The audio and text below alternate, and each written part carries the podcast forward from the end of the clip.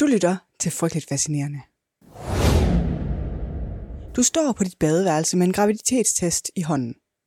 Du havde egentlig absolut ikke tænkt dig at tage en, for du kan absolut ikke være gravid. Du tager dine p-piller religiøst hver aften kl. 21, hver aften på slaget. Du kigger ned på testen. To streger.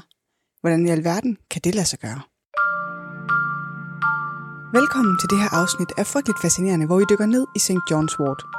Frygteligt Fascinerende er en podcast om alt det frygtelige, som alligevel fascinerer os. Her i kort fortalt giver en kort introduktion til noget frygteligt fascinerende fra nær eller fjern historie. Velkommen til.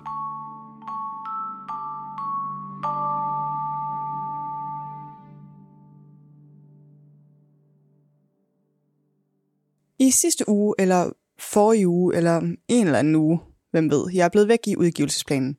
Der har været meget på programmet på det sidste. Men på et tidspunkt i min lille serie om multilevel marketing, der talte jeg om St. John's Wort.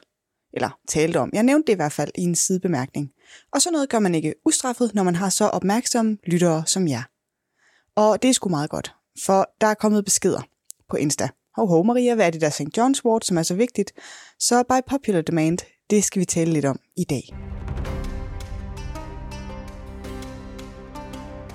Hej, og beklager afbrydelsen, men det er fordi, at den her uges afsnit af Frygteligt Fascinerende igen er sponsoreret af podcasten Lost in Asteria.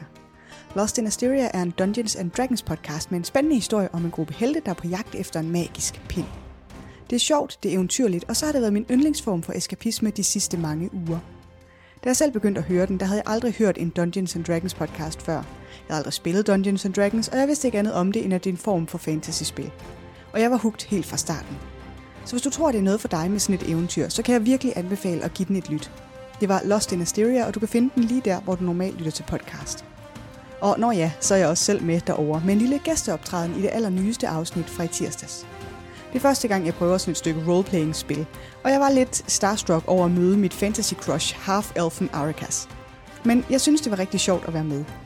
Skriv lige, hvad du synes, hvis du hører det. Og tjek deres Instagram ud, hvis den slags er noget for dig. Podcasten er på engelsk, men vi er alle sammen danske, så må ikke du godt kan følge med i det alligevel. Og når ja, så siger jeg sponsoreret, fordi jeg synes, det lyder fedt, og jeg godt kunne tænke mig en sponsor, men øh, jeg bliver ikke betalt for at sige det her. Det er helt ned fra maven, at anbefalingen kommer. Lost in Asteria. Pragtfuld podcast. God fornøjelse, og videre med dagens program.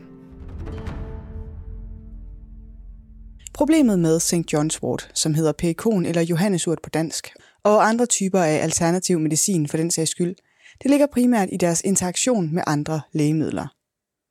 Og det er egentlig sådan ret lige for, når man tænker over det. Hvis noget virker i din krop, så kan det potentielt også virke på andre ting, der også virker på din krop. Det er derfor, at det er en god idé at tale med en læge om, hvilke typer af alternativ medicin du tager, hvis du også får receptpligtig medicin. Og i øvrigt også grunden til, at det er godt at regulere markedet for alternativ medicin. Stramt. Og jeg ved godt, at jeg bare er sådan en reguleringsskølig, uden meget tiltro til det frie marked. Men alligevel, it's your body guys. Hvem er det, der har den der joke med, alternative medicine is just medicine that has either not been proved to work or been proved not to work? Do you know what they call alternative medicine that's been proved to work? Medicine. Anyway. St. John's wort er en plante, som er kendt for sine antidepressive egenskaber, og den er blevet brugt som et naturligt supplement til behandlingen af milde til moderate former for depression i en menneskealder.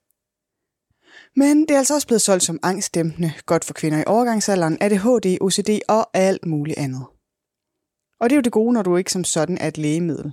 Så kan du markedsføre dig selv som godt for alt muligt, uden at nogen kommer efter dig. Der plejede at ligge sådan en behandler, kiropraktor og hypnotisør-type nede på hjørnet tæt på, hvor jeg bor.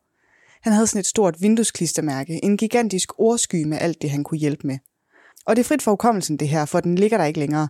Men det var alt fra sådan ondt i nakken, springerknæ, allergi, tennis, albu, søvnløshed, gigt, men også barnløshed og depression. Det kræver alligevel sin behandler at kunne hjælpe med alt det på én gang. Anyway, det er tidsspor. Og det er egentlig ikke det, der er det største problem med mange typer af alternativ medicin. At de kan påstå alt muligt, uden at have så meget at have det i. Det er også et problem, men det er ikke det, som er det egentlige fokus i dag. For St. John's Wort kan påvirke, hvordan din krop reagerer på andre lægemidler. Noget med leverens evne til at metabolisere bestemte typer af medicin. På menneskesprog betyder det, at St. John's Wort kan give en nedsat effekt af anden eventuel medicin, man tager imens. Noget med nogle enzymer nede i leveren. Og grunden til, at St. John's Wort er et skrækeksempel på det her, det er de typer af medicin, som det interagerer med. dæmper effekten af. Immundæmpende medicin blandt andet, som man får, når man er blevet transplanteret for ikke at afstøde det nye organ. Blodfortyndende medicin, som forebygger blodpropper, og når ja, orale præventionsmidler, p-piller. Så det er død alvorligt, bogstaveligt talt, hvis en patient kommer til at tage St. John's Wort, mens de bruger nogle af de her lægemidler. Og det er også på grund af de interaktionsproblemer, at vores egen sundhedsstyrelse og i øvrigt læger advarer mod at kombinere St. John's Wort med en bred vifte af lægemidler. Som altid, venner, så snak med din læge, før du begynder at tage nogen som helst former for alternativ medicin. Især hvis du tager andre lægemidler, hvor effekten er vigtig for dig. Og det er den jo nok, som du tager medicinen. Jeg har det lidt på samme måde, når jeg ser folk tale om melatonin, de køber i udlandet. Så kan man bare tage det. Det er meget billigere, og så tag det, hvis du ikke kan sove. Men i Danmark, der er melatonin altså på recept. Og det er der gode grunde til.